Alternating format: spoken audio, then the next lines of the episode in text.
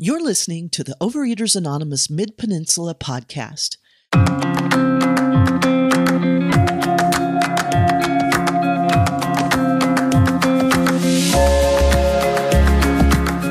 Overeaters Anonymous is a fellowship of individuals who, through shared experience, strength, and hope, are recovering from compulsive overeating.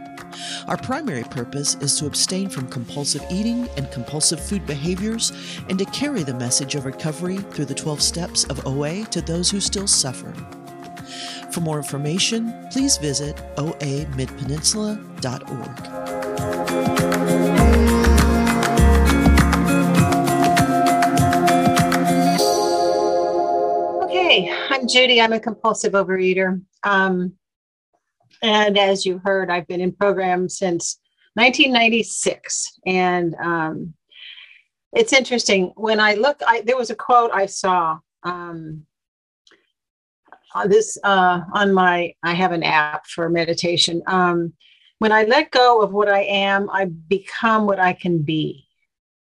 And I, it occurred to me that's kind of a theme of my life now, or at least it feels like a little bit, because I was I was the oldest of five kids.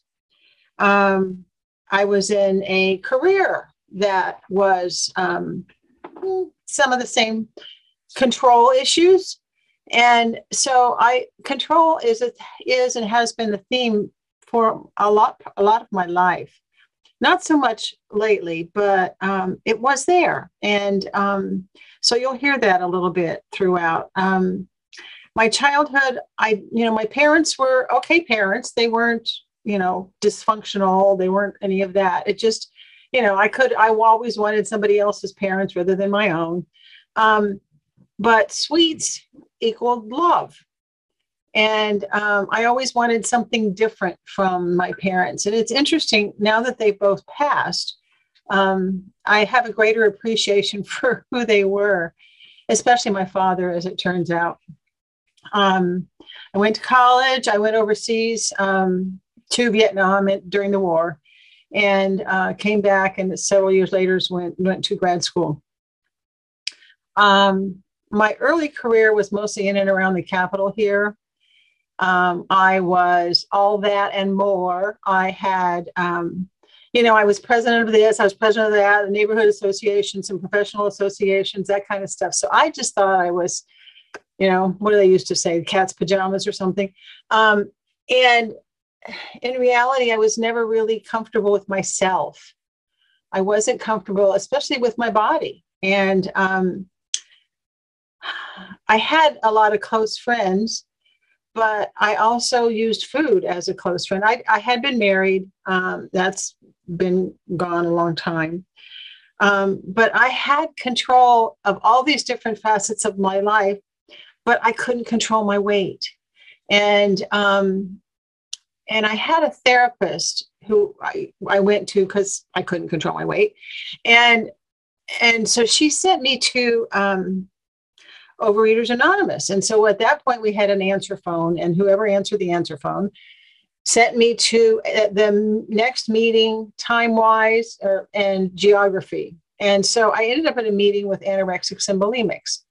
And I walked into the room and thought, what can I take from these people? They've got what I want, um, which is skinny. And I mean, now I know that their version of the disease is just as deadly, if not more so, than mine.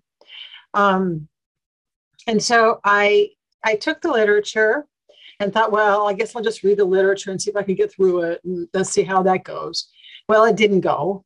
Um, I got to the turning it over stuff to God and lost it. And uh, my parents, we were brought up in a fairly religious, but not hyper religious um, family. When my parents were um, moved at one point, they were they ended up in a much more um, what I called fairly narrow minded religion, and that was definitely didn't work for me. So I was just kind of floundering with all of that. I, you know, I still believed in a God, and I still today to this day believe in a God, but it's a different one. But um, the summer of 1995, I went to a fat farm. And just because I was desperate and didn't know where to go, because I, you know, the one meeting of OA had not, you know, had not, they say what you need when you go to a first meeting of OA is you need identity and you need hope. Well, I didn't identify with these women and they didn't give me any hope that I could be what I thought I should be. Anyway, so I go to this fat farm and um, actually, can you see this? This is me at the fat farm um, 110 pounds ago. And so um, I keep that to remind me from whence I came. And um, this was not a happy person. And um, although for all the world would, for all the world would know, I was just fine. Thank you very much.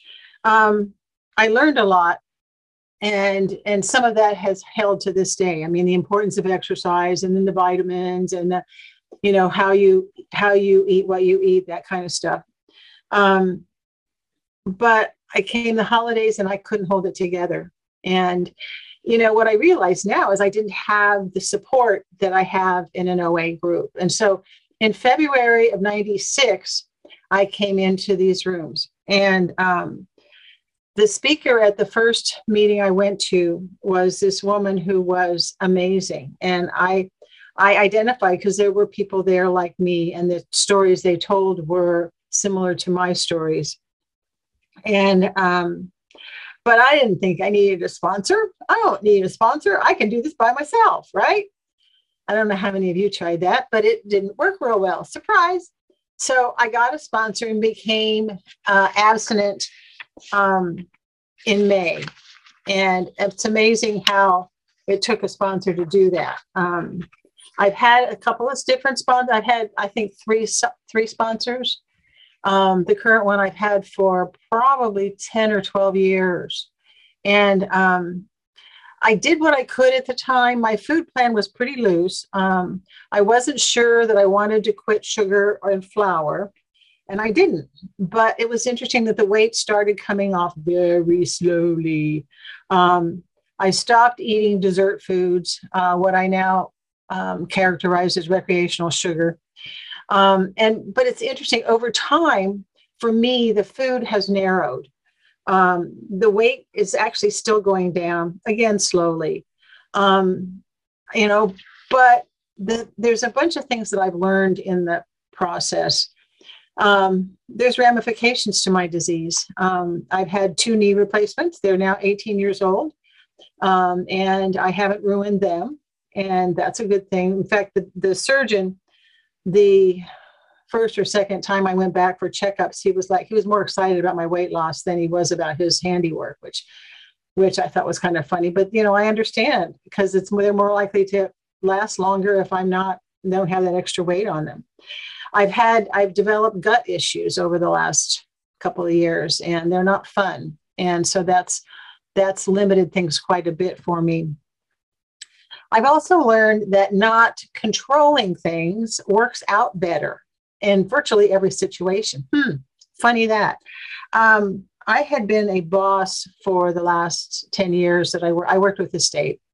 And, um, and what I found is in the past, I would have said, okay, this is what you need to know. This is what you need to do. This is how you need to do it. Well, what I found is if I keep my mouth shut, we would we could come up with solutions that would work for everybody and that people have to go through what they have to go through to get to where you know i can say okay i know where we need to go here. But until people take ownership of some of that it um, it doesn't help them and it certainly doesn't help me. Um, what we call what i call AFGEs a friend of mine started t- talking about AFGEs as another flipping growing experience. And um, but just just doing the thing acceptance has one of the biggest things for me acceptance um, acceptance of myself just as i am. I don't have to be president of anything for people to like or love me. I don't have to be i, I do have to accept others. I have a sister who's um, i have several sisters and a brother. And but i i have one that's particularly t- troublesome but I don't have, I have to accept her as for what she is. I don't have to spend a whole lot of time with her because she's kind of toxic. But, um, you know, it's just, I have to be who I am with her. And I have, I, I tried for a while cutting her out because I just didn't want to have anything to do. And what I found was that didn't feel right. So um, I was just talking to somebody about that today. It is what it is. The, I mean, the pandemic, it is what it is. And I can't change it. I can't control it. I can just do what I think is um, right for me at the time and accept that it is. Um, I also found that I can't complain about not having recovery if I'm not willing to work for it. And um, and what I find, I mean, I've I I sponsor and I have I have a sponsor and I have sponsees, and um, and I do um, work my program and it's um, it's a strong program. There's a spiritual component to it that is deeper than I've had before. Um, you know, I've always loved nature. I've always loved sunsets. I've always loved. You should see my backyard with the spring flower. It feels like spring. It's not February, for God's sakes, but um, but the flowers are some of the flowers are blooming and and it, these all all these wonderfully bright colors. It just it makes me happy. And um and as you can see i have color around me. It's just um, that makes me happy. But um but i need to be working for it. And working for it is doing um doing service. And I do a lot of service. Um, I've done service at all levels. Right now, I'm at the World Service level, and it's it's not easy but you know i know that over the years i have um, i have certain skill sets that work. And that um, makes me realize that i can contribute. And um, and it was funny when i was asked to to do to jump up a little bit on service um, I went through my sponsor and I did the pros and cons, you know, the whole the 11 step pros and cons. And and what I realized was the top issue on both pro and con was people pleasing. Hmm. First child, of course, you're people please. That's what you do. Um, and being in all these organizations and stuff, that's what you do. But so I deleted that off of them and just went to the other factors and ended up it's working out very well. And so at least from what I can tell and from what I hear from others, and that's cool. But the service keeps me immersed in my program. I get to apply the principles and the, the steps, the traditions, concepts, the principles in all different aspects of my life, different situations, different people, and it works. It's work. Um, I, you know, one of the things that our literature says in tradition eight, we may serve each other by sponsoring, speaking, meetings, doing necessary committee and other service work. For this, none of us receive payment in money. Our reward is something money cannot buy. And that is what I found. I had a lot of people say, I don't, oh, I can't do the kind of service you do. I said, do what you can do, but do it. Um, and I have one sponsee who's struggling and she's um, she's not willing to do service. And it's like, okay, we have to you know, like fish and cut fish or cut bait or something because I, it's not working for me to have you not working with other people because I think you really have to do that. But um, my one of my sponsees, another one, has developed this matrix, and she likes check boxes. And so she has like her whole plan of action listed there, whether it's, you know, meditation, prayer, exercise, um, no eating on standing up, you know, whatever it is. And people, you know, you put your own things in there, and as well as meetings and sponsors and blah blah blah blah blah. And so she gets to check boxes off, and she gives herself a goal for each week. And it's, um, I don't have that. Um, I I think it's really great, and I kind of use it in my head, a mental vision. My practices, my daily practices are, I get up in the morning. I get up really early because I go to the gym at 5:30. So I get up really early and do my morning stuff and then I come downstairs and I open up my my journal thing and I write down my 10th step, how yesterday went. Um, did I eat according to myself? I do. Um, I do have I do plan my food each day, and I check in the next day as to whether or not I stayed with it. And usually it, it's pretty straight on. I there's not much sense in varying now, especially when I'm not really sure what I should could or should be eating.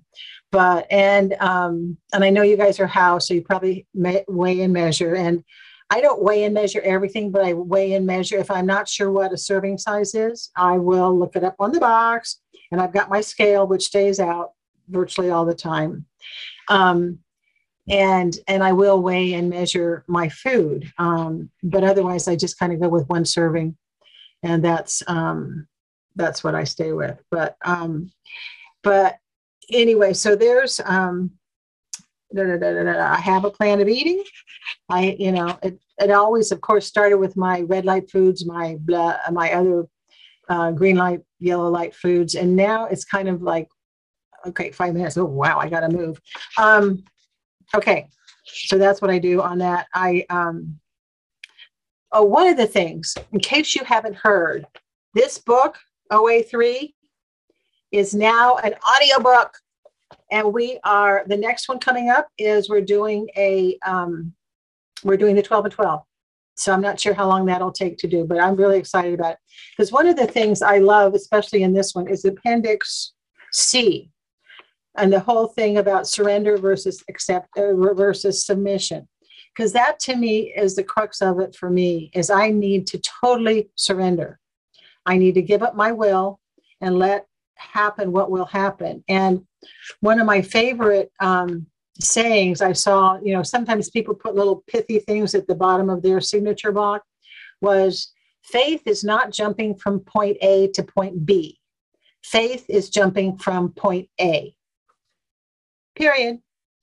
And because that says it to me. And the thing that I most appreciate about our program is that I can step off into anything, anything unknown, and know that I'll be okay.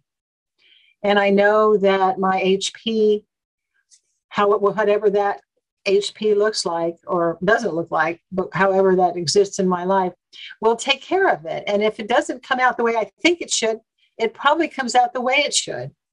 And I pull, and if, as as my sponsor says, and if it doesn't come out the way you think it good, it's probably a gift to you to to to be able to open your horizons a little bit more. And I find when I do that, um, as the old song said, I got more than I ever could have expected, um, which I love.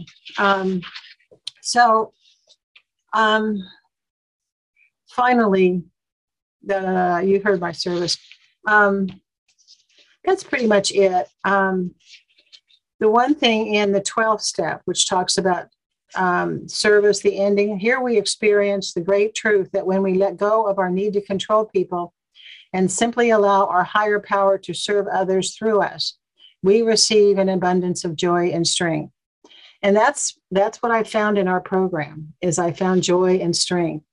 So um, I love that our program has room for all kinds of different ways of practicing um, the steps and traditions as they relate to food. And um, and I appreciate all you guys are doing with with HOW. So um, go for it. Love you. Thanks.